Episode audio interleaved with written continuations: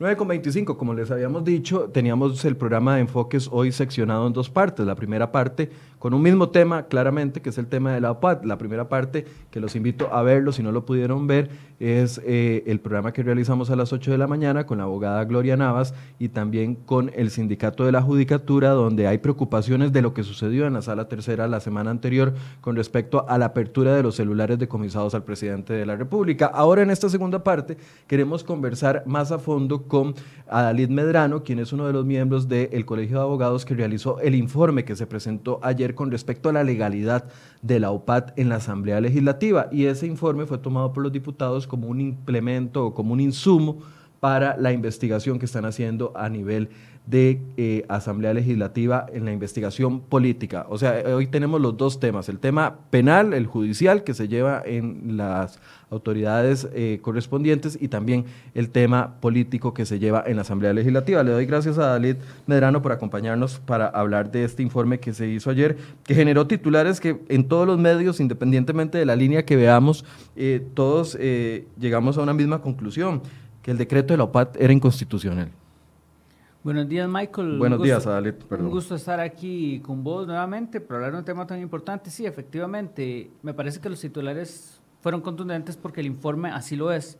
Y el informe se dejó de lado cualquier valoración subjetiva y fue estrictamente técnico, y yo creo que eso le da mucha robustez, digamos. Uh-huh. Adalid, tal vez para empezar, y, y se lo planteaba desde el inicio, yo creo que muchos tenemos un, un, un sesgo de origen o un error de origen en, en el análisis de, de la situación del acceso de datos por parte del gobierno, y es que pensamos, o muchos piensan, y lo veo cuando la argumentación viene a defender las actuaciones de la O P A T, de que por llegar al poder un gobernante, una oficina de gobierno, una oficina de, eh, no sé, un político, tiene derecho al acceso de toda la información que sea pública o la información de, de los ciudadanos del país, cuando es o no es así. Sí, efectivamente, Michael. De hecho, me parece que el problema de origen es la educación. Tenemos que tomar en cuenta que la mayoría de abogados de este país no les enseñan sobre protección de datos personales, que es un tema que se tiene que aprender, digamos, a la marcha, que es un tema que requiere cierta cultura digital, que tampoco es algo que nos enseñen a todos como, como población desde pequeños. Si cualquiera persona que nos está viendo, escuchando, se pone a pensar, lo más que nos enseñan en el colegio, escuela, universidad, tiene que ver con la utilización de ciertas aplicaciones, pero qué poco nos enseñan para cuidar nuestros datos, qué poco nos enseñan sobre seguridad informática, y así sucesivamente, dejándonos muchas lagunas que cuando las personas llegan al poder, pues no tienen conciencia tampoco de qué es la protección de los datos. Entonces veamos algo más fundamental, que es un dato personal. Uh-huh. Y eso es interesante porque ayer la presentación Ante la, ante la comisión de U P A D, digamos, a la Asamblea Legislativa, inicia con eso. Bueno, ¿qué es un dato? Bueno, un dato personal es cualquier dato que identifica o hace identificable a una persona. ¿Por qué están esos dos conceptos? Porque su nombre lo identifica, Michael. O sea, si me dice su nombre completo, yo lo identifico. Pero si me da su cédula, no lo identifico, pero puedo hacerlo identificable si cotejo a través de eh, la consulta a una base de datos pública. Entonces, de esa forma, su placa también es un dato personal. ¿Y qué, y qué tal de su código genético? Bueno, con su código, con su código genético puedo hacer absolutamente más que con su cédula, por supuesto. Y por eso, cada dato puede requerir mayor protección. Y es por eso que, digamos, tenemos que tener conciencia que cuando tenemos un Estado o un actor privado recopilando datos personales, se adquiere cierta responsabilidad. Entonces, de lo que explicábamos ayer, es que cuando Eh, se hace la ley ochenta y nueve sesenta y ocho, que no es la mejor, digamos que uh-huh. en la región, en ningún lado, sí se tiene algo muy claro. Esa y es, es la ley de protección de datos personales. La ley personales. de protección de datos, exacto. Sí se tiene algo muy claro. Bueno, está el derecho a autodeterminación informativa, con sus principios y garantías, que eso tiene limitaciones, que es la limitación de que usted no puede ejercer su derecho, por ejemplo, el de supresión de sus datos. Es decir, bueno, llegar a la administración pública, bueno, vean, este expediente donde me están investigando, quiero que me ahorren mis datos personales porque ese es mi derecho. Bueno, imagínense todos uh-huh. los abusos que se pueden cometer en claro. eso. Entonces, ayer dentro de las preguntas era si era inconstitucional, y es como, no, sin eso el Estado no puede vivir. Pero vean que queda muy claro que el derecho a autodeterminación informativa está muy marcado dentro de la ley, y la limitación también, y que en otro apartado de la ley en otro capítulo, se encuentra la transferencia de los datos. ¿Por qué está de forma independiente?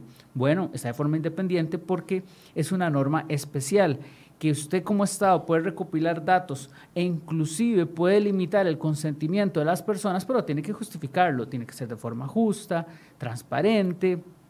Uh-huh. Y esto con el fin de que el Estado pueda operar, pero a la hora de transferir datos entre instituciones, no, perdón, usted tiene el consentimiento de cada ciudadano o usted requiere una ley y de lo contrario no lo puede hacer. Entonces, en realidad la norma es bastante clara en ese aspecto, las limitaciones al derecho a autodeterminación informativa están supermarcadas, como se ejemplificó en una presentación el día de ayer, o sea, no hay por dónde interpretar otra cosa, en realidad hasta sorprende que lo interpreten de forma diferente, pero se está haciendo y hay transferen- transferencias ilegales entre instituciones y no este gobierno ni el anterior. Es una mala práctica donde no hay suficiente conciencia y que U P A T se agrava por una, por una sencilla razón, permite la centralización de los datos y si en Sinirube, que por ley se permitía la transferencia de datos porque unificaban y centralizaban una base de datos, pero le permitían a las instituciones reservarse datos confidenciales, ¿cuál es el problema de U P A T?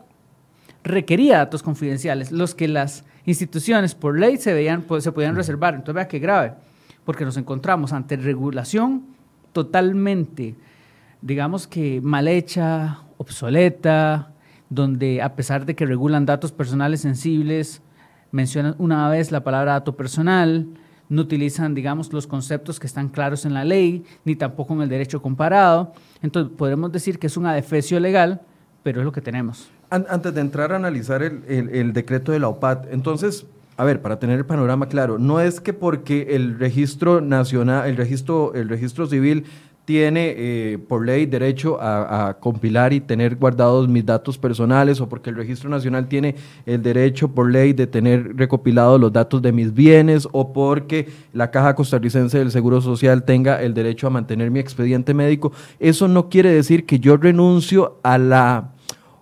yo como ciudadano renuncio a la posibilidad de que esos datos no se transfieran entre instituciones, o sea…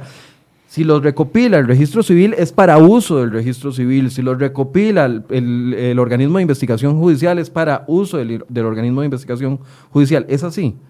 Sí, efectivamente, pero tenemos que hacer unas salvedades. Y es la siguiente. Tenemos unas lagunas increíbles dentro de nuestra legislación y valga aclarar, como siempre, que estoy a título personal en las uh-huh. cosas que estoy comentando.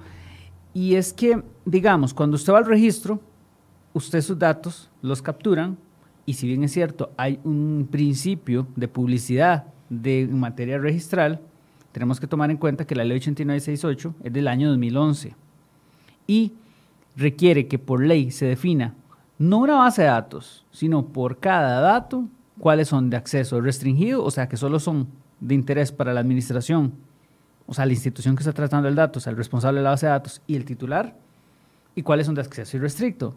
Sobre los datos de acceso irrestricto no hay mayores limitaciones, pero la pregunta, ¿existen ley o a partir del dos mil once se empezaron a crear leyes para definir cuáles son la, los datos de acceso irrestricto? No, y cuando usted se pone a buscar, no encuentra. Entonces, ¿qué pasa? Que la Prodhab se encuentra, el Ministerio de Justicia, donde está el registro, pero no se hace fiscalización. No se sabe en la ley. Bueno, y aquí estuvimos y nos damos cuenta que no es como que en la Prodhab conozcan la ley al dedillo ni el reglamento, ¿verdad? Entonces, ¿qué es lo que pasa? Que el desconocimiento está en el órgano máximo que tiene que fiscalizar la ley. Entonces, sí hay cosas que hacer. La Defensoría debe investigar a Prodhab. La Comisión de la Asamblea Legislativa sobre el caso U P A D debe investigar a la Prodhab. Y por qué no, inclusive, trasladar a la fiscalía si se comete algún acto que sea de índole penal. Entonces, falta, nos falta mucho por discutir, sí. Que el Estado ocupa recopilar datos personales, eso es innegable. Que co- el Estado requiere hacer análisis de datos, ah no, eso es esencial, hacia ahí nos deberíamos ir. O sea, uh-huh. De hecho, yo no veo un Estado moderno sin que tenga datos abiertos y sin que tenga análisis de datos. Pero no es contradictorio con que se deba respetar la normativa de protección de datos, la cual todavía se debe robustecer más sin que sea un obstáculo a la innovación. Pero por eso debe ser un balance y se requiere un debate regulatorio. Ahora, en el caso de la O P A T específicamente, la O P A T se crea por decreto. La Y, y, lo, y lo que hace el decreto es habilitar para que las instituciones vía convenios le trasladen bases de datos a Casa Presidencial. ¿Eso se podía hacer vía decreto específicamente? No, eso es materia de reserva de ley porque viene a, a, a, digamos, a, a, a, digamos, a establecer un régimen regulatorio que viene a limitar derechos fundamentales, por supuesto que es materia de reserva de ley. Reserva de leyes, para las personas que nos están siguiendo, es que eh, hay una obligatoriedad a que los diputados discutan un Exacto. proyecto de ley, lo aprueben por mayoría y lo, lo envíen a la, a, al Ejecutivo para que lo firme. Exactamente, y vea qué grave todavía, porque en el decreto se utiliza la palabra que tienen la obligación de darle datos confidenciales. Interesante, porque eso tampoco es un concepto que se encuentra dentro de la Ley ochenta y nueve sesenta y ocho. Sin embargo, podríamos decir que los datos de acceso restringido, como lo decíamos, que solo son de interés para el administrado, la, para la administración y el titular, o sea, no para terceros, podrían ser confidenciales, porque lejos de las partes y las personas que tienen acceso, que solo pueden hacerlo con la función de ejercer su cargo, nadie más puede accederlo. Y los datos sensibles que... Siendo, pudiendo ser confidenciales, podrían inclusive solicitar este acceso. Entonces, por supuesto que ahí es donde se le levantan las alarmas a todos los especialistas en la materia, y por eso es que hicimos como profesionales, les dimos, digamos, le pedimos al Colegio de Abogados que interviniera, porque nos parecía bastante serio la concentración de los datos, donde inclusive se están solicitando datos confidenciales, dentro de los que se podrían incluir, claro, que datos sensibles o datos de acceso restringido. Entonces, es muy grave que inclusive ni Sinirube utilice los conceptos que contiene la ley. Y ahí yo sí me pregunto, si es una ley de regulación de datos personales sensibles, ¿cómo es posible que no, sea, no tenga armonía con la Ley ochenta y nueve sesenta y ocho? Salvo que la mencionan para decir que se van a imponer ciertas sanciones conforme a la ley, pero, a ver, no cumple los requisitos mínimos que debería tener esa ley, no tiene las salvaguardas que debería tener esa ley. Entonces, si me pregunta, que yo no he investigado quiénes estuvieron detrás de Sinirube, para mí es como la misma mano que hizo el decreto U P A D desde donde yo lo veo, a título personal, uh-huh. Para mí... digamos, o tiene la misma falta de pericia o la malicia, cualquiera de las dos. Ahora, a ver, si tenía que hacerse vía ley y el gobierno decide, bueno, primero eh, comenzar a hacer los convenios previo a publicar el decreto, entonces no se estaba haciendo a, a, a la sombra de la ley, no se estaba haciendo conforme a la ley, pero además se, se, se, se crea vía decreto. Es por esta razón que es inconstitucional. Vamos a ver, primero que todo porque es un decreto que trata de regular bases de datos, o mejor dicho, datos personales sensibles o datos personales, transferencia de datos personales, que de acuerdo al artículo catorce de la Ley ochenta y nueve sesenta y ocho requiere el consentimiento de las personas a una ley y que adicionalmente es materia de reserva de ley, o sea, tenían que hacerlo por medio de ley, lo hacen por medio de decreto, entonces que por supuesto que van contra el bloque constitu- de, constitucional. ¿Por qué? Porque al final lo están haciendo por vías ilegales y eso no es de recibo en una democracia. Entonces, ¿cómo es posible que teniendo una ley que protege los datos de los habitantes y todavía tiene mayores requisitos cuando las bases de datos son distribuidas, comercializadas o de alguna forma difundidas, que se traten de, de pasar por el arco del triunfo, como dicen, todo el ordenamiento jurídico que viene a proteger al ciudadano, específicamente de la transferencia de los datos personales, porque, como se explicaba, la concentración de los datos en una base centralizada donde una persona podría tener acceso a toda su información, que no es lo mismo que usted sienta que en una municipalidad alguien accedió a su, a su información y que después en la caja también alguien accedió a su información de forma independiente, a que simplemente un burócrata diga, quiero saber todo de su vida. Y adicionalmente vemos que el Estado va avanzando a imponer cámaras con reconocimiento facial. En los próximos meses, cámaras con reconocimiento de placas, que ya avisaron, y hay declaraciones en ese aspecto de COSEVI, que esa información va a ser o va a poder ser compartida con otras instituciones. Y esto era previo a O P A T.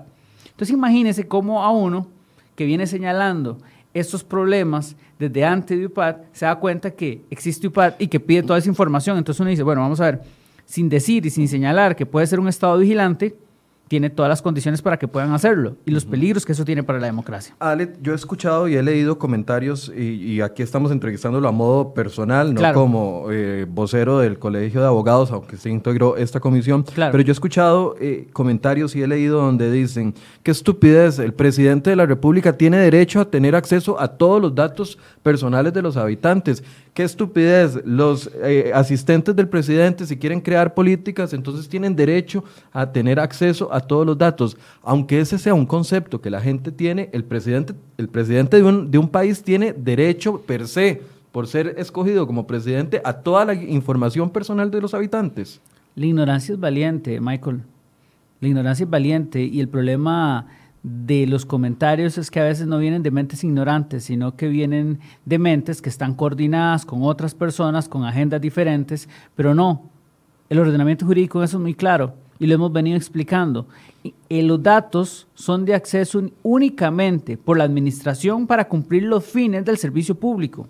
Entonces, si existen programas de asistencia social que se realizan en otros ministerios, en otras instituciones, ¿por qué, viene el, ¿por qué tiene que el presidente tener acceso a los datos de las personas que recurren a estos programas? Más allá aún, si por una pandemia usted ocupa un bono proteger, me pregunto por qué en ese momento eso viene a ser parte de una base de datos centralizada, donde ya pueden inclusive cotejar si usted está cotizando ante la Caja Costarricense del Seguro Social, por servicios profesionales o no, etcétera, y concentrar información suya. ¿Qué tan peligroso es eso para las personas? Y que el Estado ha sido tan irresponsable, en eso sí lo voy a decir de forma categórica, que en, tem- en tiempos de pandemia inclusive recopila datos personales de los costarricenses en Google Drive, en formularios de Google. ¿Y cuál es la gravedad de esto? Bueno, si nos vamos a la parte legal, podríamos decir que es violatorio de la Ley ochenta y nueve sesenta y ocho si no se le solicita el consentimiento de forma expresa para alojar esos datos en el extranjero, que eso pueden hacerlo. Sin embargo, el problema real es que los delincuentes siempre están fijándose qué, hace, qué hacen las instituciones de forma oficial para engañar a las personas. Si uh-huh. se normaliza que por cualquier formulario que cualquiera puede crear, que yo puedo clonar ese formulario de una forma muy fácil y lo empiezo a distribuir y empiezo a recopilar datos personales sensibles, el Estado está permitiendo que las personas puedan caer ante engaños de la delincuencia y dar sus datos personales, que son muy sensibles, porque los datos que se piden en realidad no es nombre, cédula y correo, sino que le piden cuánto gana, entre otra información sen- altamente sensible para el ciudadano, que sería, estaría muy mal que esto caiga en malas manos. Pero peor aún, ¿qué es lo que pasa con esos formularios? Que yo simplemente como funcionario, si fuera funcionario, puedo decir exportar como hoja de Excel, y cuáles son los controles. Se ejercen controles para saber quién está exportando esa información. Hay convenios con Google para tener acceso a quién está manipulando esa información, o se están recopilando datos de los costarricenses que son altamente sensibles, que pueden ser utilizados en procesos electorales si fuera el caso, por vías que permiten la distribución sin mayor control. Entonces es un acto de irresponsabilidad absoluta, y por eso es que tenemos que dirigirnos a un a un país donde debate más sobre protección de datos personales, porque sí, efectivamente, no es una ocurrencia decir que esto puede golpear la democracia, es que los datos personales de los costarricenses pueden ser utilizados en su contra para manipularlo con noticias falsas, entre otro tipo de ataques, y ya se ha visto con Cambridge Analytica, por ejemplo, uh-huh. donde entre noticias falsas y obtención ilegal de datos personales o por medio de engaño, se trataba de manipular una elección, o por lo menos se decía que se hizo. Entonces, ¿queremos proteger nuestra democracia? Bueno, todo empieza protegiendo la privacidad. Por eso, entonces, ese argumento de que un gobernante X, ahorita estamos hablando del gobierno del P A C porque es el que está al poder, pero si estuviera otro gobierno estaríamos hablando con nombres y apellidos de la persona que estuviera. No, por el hecho de ser electo presidente, no, no, no tiene, tiene acceso a toda la información de los ciudadanos. Técnicamente solo podrías tener acceso a la información de personas que tienen, de, digamos que algún tipo de contacto con su ministerio, pero no, él no puede llegar a solicitar, digamos que, información a todos los ministerios, ¿no? Ok. Ahora, habiendo despejado eso, la transferencia de las bases de datos que conocemos hasta el momento, una de ellas, Sinirube, entonces, si no se hizo este, eh, si no se creó la O P A T vía ley, si no se hizo vía decreto, entonces esa tra- ese traslado de información de Sinirube, que es la base de datos de Limas, a Casa Presidencial, fue legal también. Pero, pero, pero, el traslado de la base de datos. Hasta el momento conocemos que la base de Sinirube sí fue utilizada por la O P A T. Tenían acceso, ¿cierto? Tenían acceso. Uh-huh. Ese, ese traslado de información sería ilegal, porque entonces no está basado en ninguna ley que lo permita. Vea qué interesante, porque... El, el, el, perdón, el convenio que se firmó no tendría validez. Desde mi lectura es absolutamente ilegal, pero pareciera que de la lectura de la Defensoría de los Habitantes en su informe contra U P A T permite que una institución, si demuestra que, digamos, que debe tener acceso a una base de datos, acceso, no transferencia, según ellos hay una diferencia, eh, sería totalmente legal. Todavía no sé en qué se basan. Seguro uh-huh. que hay una ley que yo todavía no conozco, es posible que, digamos, que, que exista. No, no, no, no, no pero... es posible porque usted es, o sea, usted es un experto y además también analizaron con todos otros expertos del Colegio claro, de Abogados. Claramente, digamos, no es algo que esté en nuestro conocimiento, por eso, por eso le digo, digamos, pero que en su informe, y es una clara diferencia con el informe del Colegio de Abogados, es que ellos dicen que el acceso a, los, a una base de datos por otra institución realmente no requiere cumplir el artículo catorce, que es el de transferencia de datos. Entonces uno se pregunta, ¿acaso cuando uno se mete a Google y pone una palabra, no está haciendo una transferencia de un dato? No personal, pero un dato. Claro, para que funcione el Internet se transfieren datos. Entonces, si usted establece un convenio con cualquier institución para que ésta acceda a su base de datos, es posible que alguien acceda sin transferir los datos de alguna forma y que esta información que ya en posesión de otra institución no pueda ser impresa o de alguna forma utilizada. Claro que hay transferencia, no podemos ser ingenuos, no podemos permitir que se abran estos portillos que finalmente lo que permiten es que se hagan transferencias de datos sin ningún tipo de salvaguarda por medio de una ley que sin que se realice una discusión. Y esto es muy grave, a pesar de que yo soy de los que reconozco que el Estado sí requiere transferencia de datos entre instituciones para poder, digamos, que agilizar trámites, para poder, que, para poder realizar un montón de acciones que son importantes. Sin embargo, toda institución que requiera datos de otra debería hacer una solicitud para que se la apruebe por medio de una ley. Entonces ahí podría entrar en debate, inclusive especialistas pueden participar, donde le dicen, bueno, no, es que me parece que es peligroso, o debería tener esto, o la Agencia de Protección de Datos decir, bueno, pero nos vamos a asegurar que usted cumpla con los protocolos de actuación, que esos datos estén alojados de forma segura, que existan, digamos, que acuerdos de confidencialidad, que exista normativa interna para sancionar a los funcionarios que violan esta confidencialidad, y así sucesivamente podamos garantizar a los costarricenses que sus datos están tratando de una forma, digamos, que responsable, porque adicionalmente tenemos que tomar en cuenta que los ciberdelincuentes siempre están detrás de los datos, que no hay nadie que pueda garantizarle a usted que no va a ser hackeado y que van a obtener sus datos, que es algo que en este mundo moderno está pasando mucho, que ahora los delincuentes no solo encriptan servidores, sino que también exfiltran los datos de la información que obtienen, que se aprovechan de vulnerabilidades de los servidores, que muchas veces no son conocidas ni por los desarrolladores de estos programas. Que, pero vamos a ver, si bien es cierto, ningún sistema es seguro al cien por ciento, si se toman las medidas adecuadas, al menos se puede mitigar ese riesgo.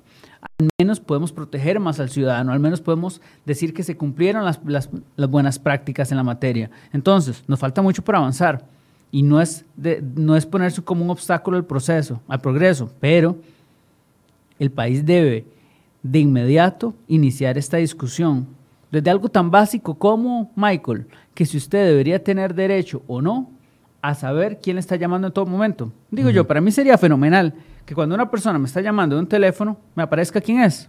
Y creo que en el momento que usted me está llamando, yo ya inmediatamente debería tener acceso a saber quién me está llamando, ¿cierto? Uh-huh. A pesar de que no debería tal vez meterme a una base de datos a saber cuál es el nombre de una persona, pero sí que como un identificador de llamadas me aparezca que la persona que me está llamando tiene un, un nombre, creo yo, pero esa es mi posición, pero sí creo que para establecer eso como un dato de acceso irrestricto o al menos un dato que pueda ser utilizado de esta forma, porque no necesariamente tiene que cumplir con la categoría irrestricto para que sea utilizado de forma, digamos que ilimitada, pero sí podría ser un dato que se le permita conocerlo a la persona que recibe la llamada. Y a mí me parece que eso es muy importante, importante para no estar aceptando llamadas de personas indeseables, que creo que es parte de la, del derecho a acceso a la información, uh-huh. pero como está colisionando con el derecho a protección de datos, debe establecerse que, bueno, ese dato debe ser público o no debe ser público, o bajo qué forma se debe tratar.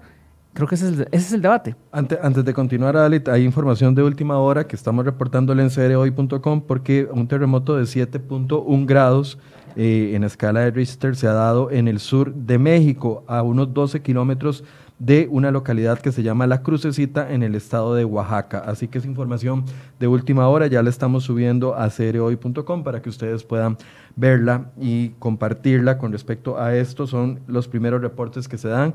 Eh, hace algunos minutos, un terremoto de siete punto uno, otra vez golpea a eh, México, wow. país, eso sí, eh, está ubicado a unos doce kilómetros en el sur de eh, Oaxaca. En ese lugar vamos a estarle dando seguimiento con respecto a eso. Adalid, volviendo al tema de, de, de U P A T, ustedes decían que ayer en el informe que se pudo haber hecho bien si los datos hubiesen sido anónimos y no datos y, y, y, y si hubiesen sido datos anónimos estadísticos y no datos de identifi- que podían identificar a una persona. Sí.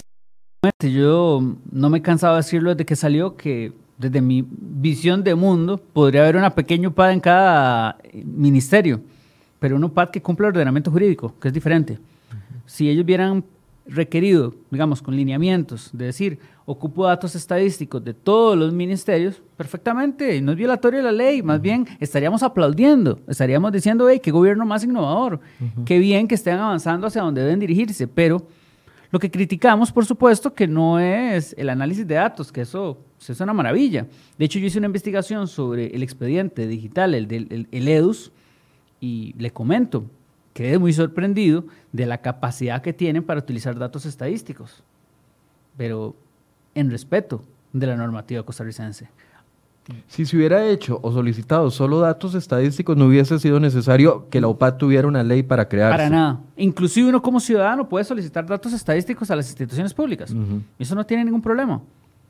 Por eso le digo que el concepto de datos abiertos versus datos personales no tienen por qué colisionar. Nada más hay que, hay que respetar la ley, porque cuando usted solicita datos estadísticos, usted está ejerciendo un derecho de acceso a la información. Y ojo que U P A D se trató de basar en el artículo treinta de la ley con respecto al acceso a la información, diga que diga la Constitución, pero a ver, son datos personales, o sea, t- tampoco puede usted llegar a, este, a, este, a esta extensión. No todos los datos que están en la administración pública son de acceso irrestricto. ¿Por qué? Porque hay datos personales de los administrados y, eso, y ahí es donde están las limitaciones, pero si usted solicita datos estadísticos, para nada. Uh-huh. Quisiera recordar, eh, porque está poniéndonos Alonso Hernández, me dice, ¿qué me, qué me dicen de FaceApp? Ridículos, lo que les gusta es hacer un show político. Pareciera que hay gente que ignora de que en este país y en cualquier democracia existe el principio de legalidad, donde el Estado, el Estado solo puede hacer lo que le está permitido explícitamente en una ley. Eso lo deberíamos de saber todos los ciudadanos. O sea, el hecho de que yo cometa otros errores con mis datos personales o con el uso de mis datos personales no justifican absolutamente nada, pero nada, y más bien debería ser un, un principio que todos defendamos como ciudadanos, que el Estado quiera atropellarnos con decisiones administrativas. Es que, eh, a ver, a veces aplaudimos al, al gobierno con, con, desde la ignorancia. Sí, es que como lo decía, la ignorancia es valiente y, a ver, es, es cierto, hay muchas empresas privadas que hacen... o solicitan más información de la que requieren, pero se basan en un consentimiento también basado en personas ignorantes que dan su autorización a cualquier aplicación que les solicita todo tipo de datos. Eso es un hecho. Un privado, un sujeto privado puede aprovecharse de la ignorancia de los individuos, desde aquellos que dicen que como Facebook no solicita datos, el Estado también puede hacer lo que quiera. Es que es ahí Cuando, donde me, me sorprende que la gente no pueda claro, diferenciar lo que tiene que hacer un Estado, cómo tiene que comportarse, por supuesto, las reglas que rigen a un Estado, a lo que puede ser una aplicación. Exactamente, porque al final el sujeto privado simplemente debe realizar, digamos, o puede realizar todo lo que no esté prohibido, ¿verdad? Uh-huh. Eso es importante. Y el, el, el, digamos, el, y el Estado tiene que cumplir el principio de legalidad. Solo puede hacer lo que estrictamente se encuentra en la ley. Entonces, son cosas totalmente aparte. Sin embargo, hay un detalle. el Estado, a diferencia de un sujeto privado, sí puede hacer tratamientos de datos personales sin la autorización, sin el consentimiento de las personas, bajo ciertas reglas. Y lo que no puede hacer del todo sin el consentimiento del titular es la transferencia de los datos, salvo que tenga el consentimiento de la persona o hay una ley. Entonces vea que claro, si existiese una prohibición para que empresas nacionales o internacionales soliciten tratamientos de datos biométricos, que yo no estoy de acuerdo con eso, entonces la empresa no podría hacerlo. Pero es que ahorita no hay ninguna prohibición. Yo en este momento le puedo decir, Michael, usted me podría poner en una hoja absolutamente todos los datos confidenciales y más íntimos de su vida. Y vamos a ver qué tanto respeta usted su privacidad o qué tan importante es para usted. Y usted dice, no moleste, uh-huh. o simplemente lo hace. Pero entonces hay diferencias abismales y por eso es que en todos esos temas, claro, la ignorancia es valiente y la ignorancia a veces se transmite a, tra- tra- a través de comentarios, como le he dicho, basados en ignorancia o por, digamos que, agendas coordinadas sí, sí, a- sí. favoreciendo a alguien. A ver, hay todo un movimiento defendiendo la OPAT a estas alturas todavía. Lo, en realidad, en realidad a, los dos, a los dos bandos, es interesantísimo porque en mi caso yo no me, no me identifico con ningún bando, pero entonces a veces mis posiciones coinciden con el gobierno y a veces coinciden, digamos, con la oposición. Y ahí veo, digamos, que empiezan a retuitear, por ejemplo, en Twitter, personas que uno identifica como que pueden ser baterías, ¿verdad? Personas pagadas para uh-huh. promover sí, sí, sí. agendas. Entonces, claro, por los dos lados hay, digamos, personas que les pagan para hacer comentarios. Hay otras que simplemente lo hacen por ignorancia pura o simplemente lo ha- comentarios absolutos de buena fe por, por desconocimiento en ciertos elementos. Sin embargo, al final, el debate tiene que ser de altura, porque esta es una materia muy importante para la democracia. Y como le decía Michael, no es una ocurrencia decir que es que se pone en riesgo la democracia. Es que ya hemos visto casos como Cambridge Analytica o Brexit, uh-huh. donde con noticias falsas y en el caso de Cambridge Analytica con el tratamiento de datos personales, se pueden tratar de manipular elecciones e inclusive podríamos decir que capturar datos socioeconómicos, si no se administran bien, pueden favorecer a cualquier actor electoral para manipular elecciones. Entonces, esto que estamos decidiendo hoy, que hemos, tenemos que discutir hoy, podría fácilmente hacer la diferencia en las próximas elecciones. ¿Por qué no? Uh-huh. Eh, vamos a ver, el, la responsabilidad de la OPAT eh, está compartida y quiero explicarme con esto.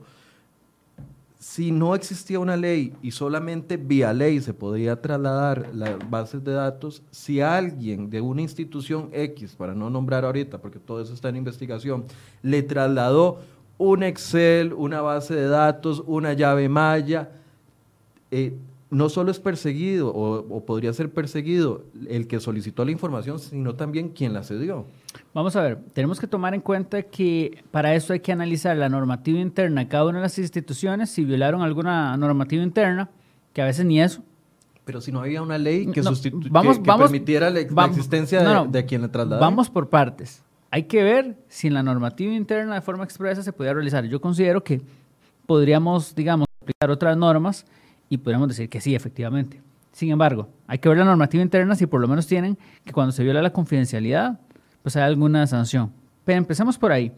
Posteriormente, la institución como tal tiene una responsabilidad administrativa y lo pueden sancionar a través de un proceso de la Agencia de Protección de Datos. Entonces, ahí es donde viene que sea tan grave que la Agencia de Protección de Datos más bien dice que no hay colisión con la ley en las transferencias de datos. Yeah, ahorita hablamos de la Agencia de Protección de Datos. Claro, porque entonces eso inmediatamente uno dice, ¿pero cómo? Quien nos tiene que proteger más bien dice que no le pasa nada, cuando la ley es clarísima. Bueno, por otro lado, si cualquier transferencia de datos personales se realiza en beneficio propio o de un tercero, hay responsabilidad penal. Entonces, lo que uno puede inferir de la investigación que está realizando doña Emilia Navas es que deben tener prueba de que hay beneficio propio o de un tercero.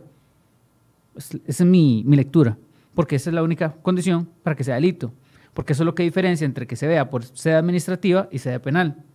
Entonces, a mí me tiene, digamos, que yo estoy bastante atento a, a qué fue lo, a qué es lo que va a pasar, porque uno dice, ¿en qué beneficios utilizaron esa información con la información que tiene la Fiscalía? Eso me parece llamativo, porque de ser así, estamos ante algo bastante grave. Entonces, por supuesto que como el expediente es absolutamente confidencial, uno no tiene acceso a eso, pero definitivamente de todo este tema con U P A D, creo que deben salir una normativa más robusta y más conciencia en la protección de los datos de los habitantes. A ver, eh, hubo instituciones que se negaron a trasladar datos, por ejemplo, el Organismo de Investigación Judicial. Eh, y uno consideraría que el Organismo de Investigación Judicial actuó bien al defender la, la, las bases de datos, aunque se lo estaba solicitando Casa Presidencial.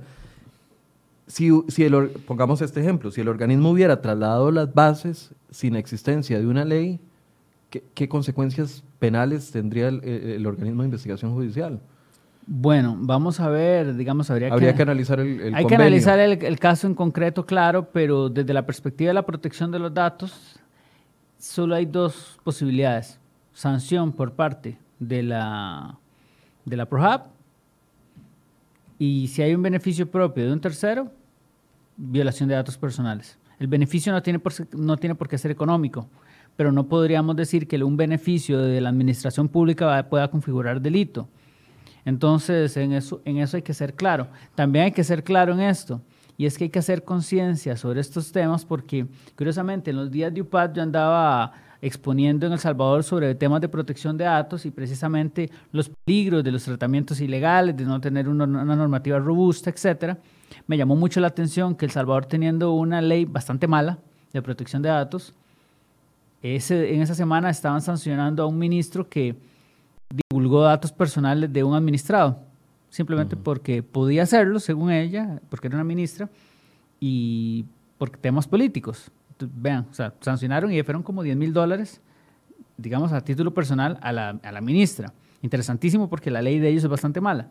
Por otro lado, me di cuenta, y eso de verdad que hasta la fecha estoy asombrado, que al gobierno de los Estados Unidos le transfirieron las bases de datos biométricas de todos los salvadoreños. Wow, sí. Eso es gravísimo. Gravísimo, pero bajo, si tratamos de, de si alguien trata de defender lo que se hizo con U P A D, probablemente esté de acuerdo en que si hay algún motivo justo del por qué se deben trasladar esos datos, que se trasladen.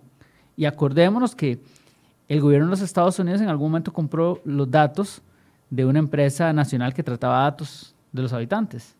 Entonces, a ver, creo que en eso hay que ser claros. Las transferencias de los datos son peligrosas y, y hay que ser todavía más claros con algo. El artículo catorce de la Ley ochenta y nueve sesenta y ocho, que es la Ley de Protección de la Persona frente al tratamiento de sus datos personales, protege la transferencia de los datos. Quiere decir que protege cada dato que es de un ciudadano en la base de datos. No protege la transferencia de una base de datos completa, sino protege cada dato. O sea, que no okay. se puede transferir un dato de forma individual, no una base de datos completa. Entender eso le permite a usted visualizar hasta dónde llega la protección de los datos. No es que usted una base de datos completa no la pueda pasar, es que no puede pa- transferir un dato. Ni siquiera uno solo de esos datos que está dentro exacto, de esa base. Exacto. Entonces okay. vean hasta dónde llega la protección. Para, para ir cerrando el tema de la, de la Prodhab, yo no le doy tanta pelota a la Prodhab porque mi, mi percepción personal en todos los años que tengo de trabajar en esto es que no, no hace nada. O sea, la Prodhab hace unas investigaciones. Eh, además, eh, ¿cómo va a ser la Prodhab eh, juez y parte? Porque si, si la, la Prodhab, el, el director o la directora la pone el ministro de, Exacto, el, cargo de el ministro de Justicia, es un cargo de confianza. Si, si la, si la Prodhab hoy se pronuncia y dice que la U P A T es ilegal, una semana después lo despiden fácilmente. La Exacto, despiden. es, es claro. juez y parte. De hecho, por eso... Eso es, es una de las grandes debilidades. Absolutamente. Que es un órgano que no funciona. Exacto. De hecho, a mí, digamos, a título personal yo no tengo nada en contra de, de la persona en el cargo, no, porque hay, un, hay una realidad. O sea, al final, el principio de supervivencia en el cargo puede ser muy fuerte. Y efectivamente, no se le están dando las condiciones de libertad para tomar decisiones valientes. Y me parece que a no todo mundo se le puede obligar a ser valiente. Y ser valiente es decirle a la Caja Costarricense del Seguro Social, que ha tenido diferentes sanciones, digamos, diferentes violaciones a la Ley de Protección de Datos, que ha tratado datos de forma insegura, que le ha dado acceso a, a personas, digamos, que con cargos que no requieren tener acceso a datos uh-huh, confidenciales, uh-huh. a que tengan confidenciales, y la Prodhab no hace nada. Y la valentía sería decirle, sí, Caja, están violando la ley, vea, esta es su sanción, y con eso también obtienen recursos para poder seguir protegiendo los datos de los habitantes. Pero nada de eso está pasando, y a mí sí me preocupa, porque viera que en temas inclusive de la pandemia, las agencias de protección de datos en Europa están haciendo una labor interesantísima. De hecho, a mí me da mucha gracia porque, curiosamente, ayer entrando a un lugar, sin decir el lugar, porque en eso estoy siendo bastante flexible, me dicen, me hacen este, la pistolita para la temperatura, y yo... Bueno, y la persona hizo coment- un comentario con respecto a la temperatura de mi cuerpo y también con respecto a la temperatura del cuerpo de otra persona. Y técnicamente solo lo puede hacer una persona que tenga algún conocimiento, bueno, en realidad un profesional en salud. Sin embargo, por temas de pandemia uno es flexible, uh-huh, por razones sí, sí, obvias, sí, sí. ¿verdad? Sin embargo, todavía nos hace falta mucha conciencia sobre el tema de protección de datos, pero en otros países... Porque incluso la temperatura de mi cuerpo dato, es un dato personal. Claro, ya a partir de eso yo puedo saber si usted tiene una enfermedad o no. De hecho, ese es el indicador. Ese es el indicador, correcto. Entonces, claro, si usted está midiendo la temperatura de una persona, entonces, ¿por qué debe ser por un profesional en salud? Curiosamente, para que no pase eso. Ay, es que está muy caliente, esta persona está muy fría. Y, y a ver, a viva voz. Uh-huh. Entonces, a ver, que por temas de pandemia uno sea flexible, sí, pero... No es el tema de que un individuo tenga que ser flexible, es que tiene que haber una agencia que dicte por lo menos protocolos, uh-huh, o que diga, bueno, es que esto puede ser violatorio con la normativa interna, tratemos de tener una ley de emergencia, si se quiere ser muy respetuoso de la normativa. Entonces, va que interesante, porque al final, si tenemos una ley es para cumplirla, y si hay necesidades que se tienen por una pandemia, debe haber una ley. Entonces, todavía vemos que una agencia no está tomando su labor en serio, porque con la pandemia hay muchos temas de protección de datos que la Prodhab simplemente duerme en sus laureles. Conclusiones, Adalid. Bueno, me parece que a nivel nacional todos debemos empujar la misma carreta. Me parece que tenemos que buscar una normativa de protección de datos robusta, que sea balanceada, que no sea un obstáculo para la innovación, pero que al mismo tiempo le permita al ciudadano desarrollarse en, una, en un mundo moderno, que podamos proteger los datos de los habitantes, pero también podamos crecer como sociedad, que al final no importa, y lo voy a decir, lo voy a decir de esta forma, como a la colectividad no debe importarle demasiado las sanciones que van a tener las personas por los actos que hicieron. Son las autoridades las que tienen que hacerlo. El debate público, claro que se puede alimentar de eso, pero que los objetivos que deben guiarnos son robustecer la normativa para que esto nunca vuelva a pasar y que las personas que lo realizaron en realidad que se enfrenten a las responsabilidades que tienen, que si tuvieron algún beneficio propio de un tercero, pues el proceso penal va a ser exitoso, que si no, no va a serlo. Que la, que la Agencia de Protección de Datos establezca las sanciones administrativas que debe hacer. Y como ante la pregunta que usted me decía, Michael, uh-huh, deberíamos tener sanciones mucho más graves para cuando un, una institución transfiere ilegalmente los datos a otra, a pesar de que no hay un beneficio. Digo, debería ser algo de recibo, porque es gravísimo tra- tra- trasladar una base de datos completa a otra institución sin fiscalizar que se utilice para los mismos fines, violando la normativa interna, claro. Entonces, eso es todo lo que se debe analizar. Si el, si el Código Penal tiene todas las sanciones que deberían, que deberían estar para proteger al ciudadano, si las normas actuales existentes son suficientes. Y creo que ahí es donde tenemos que enfocarnos, porque nos pareciera que, efectivamente, la Agencia de Protección de Datos es un chiste, uh-huh, diciéndolo de forma suave, sí, porque, de los malos. Porque al final tenemos una agencia y no nos defiende. Y, pero que además responde a intereses políticos. Exactamente. Entonces, por otro lado, tenemos una sala constitucional que cuando emite resoluciones no se está basando, basando en el derecho a autodeterminación informativa. Entonces, estamos en un país donde... no existe conciencia real sobre el derecho fundamental del derecho de, de la autodeterminación informativa, y eso es grave. Entonces, tenemos que generar mayor cultura digital, tenemos que discutir para tener la mejor ley de protección de datos, no en el continente, sino ojalá en el mundo, porque de eso se tienen que, sal, tienen que salir buenas cosas, y la responsabilidad penal, administrativa o laboral que van a tener las personas, las van a tener, y que claro, que van a estar en el ojo público, que no hay nada malo de eso, porque al final es parte del ejercicio de la libertad de expresión que fortalece una democracia, pero sí me parece que el objetivo principal es ver cómo tenemos una normativa que nos garantice que estas cosas no vuelvan a pasar, porque si nos estamos jugando nuestra democracia, más cuando actores internacionales como puede ser Rusia, como puede ser China, como pueden ser inclusive los Estados Unidos, puedan querer tener injerencia a través del acceso de nuestros datos.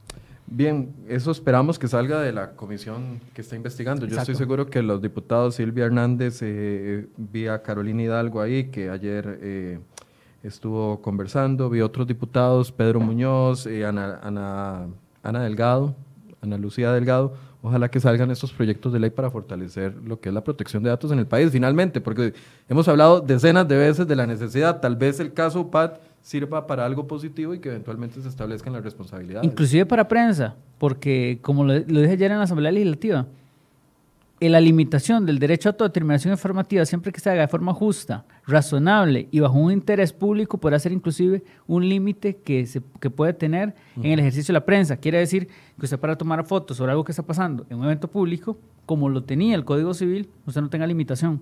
Creo que eso es parte de lo que debe incluirse para poder tener una democracia fuerte.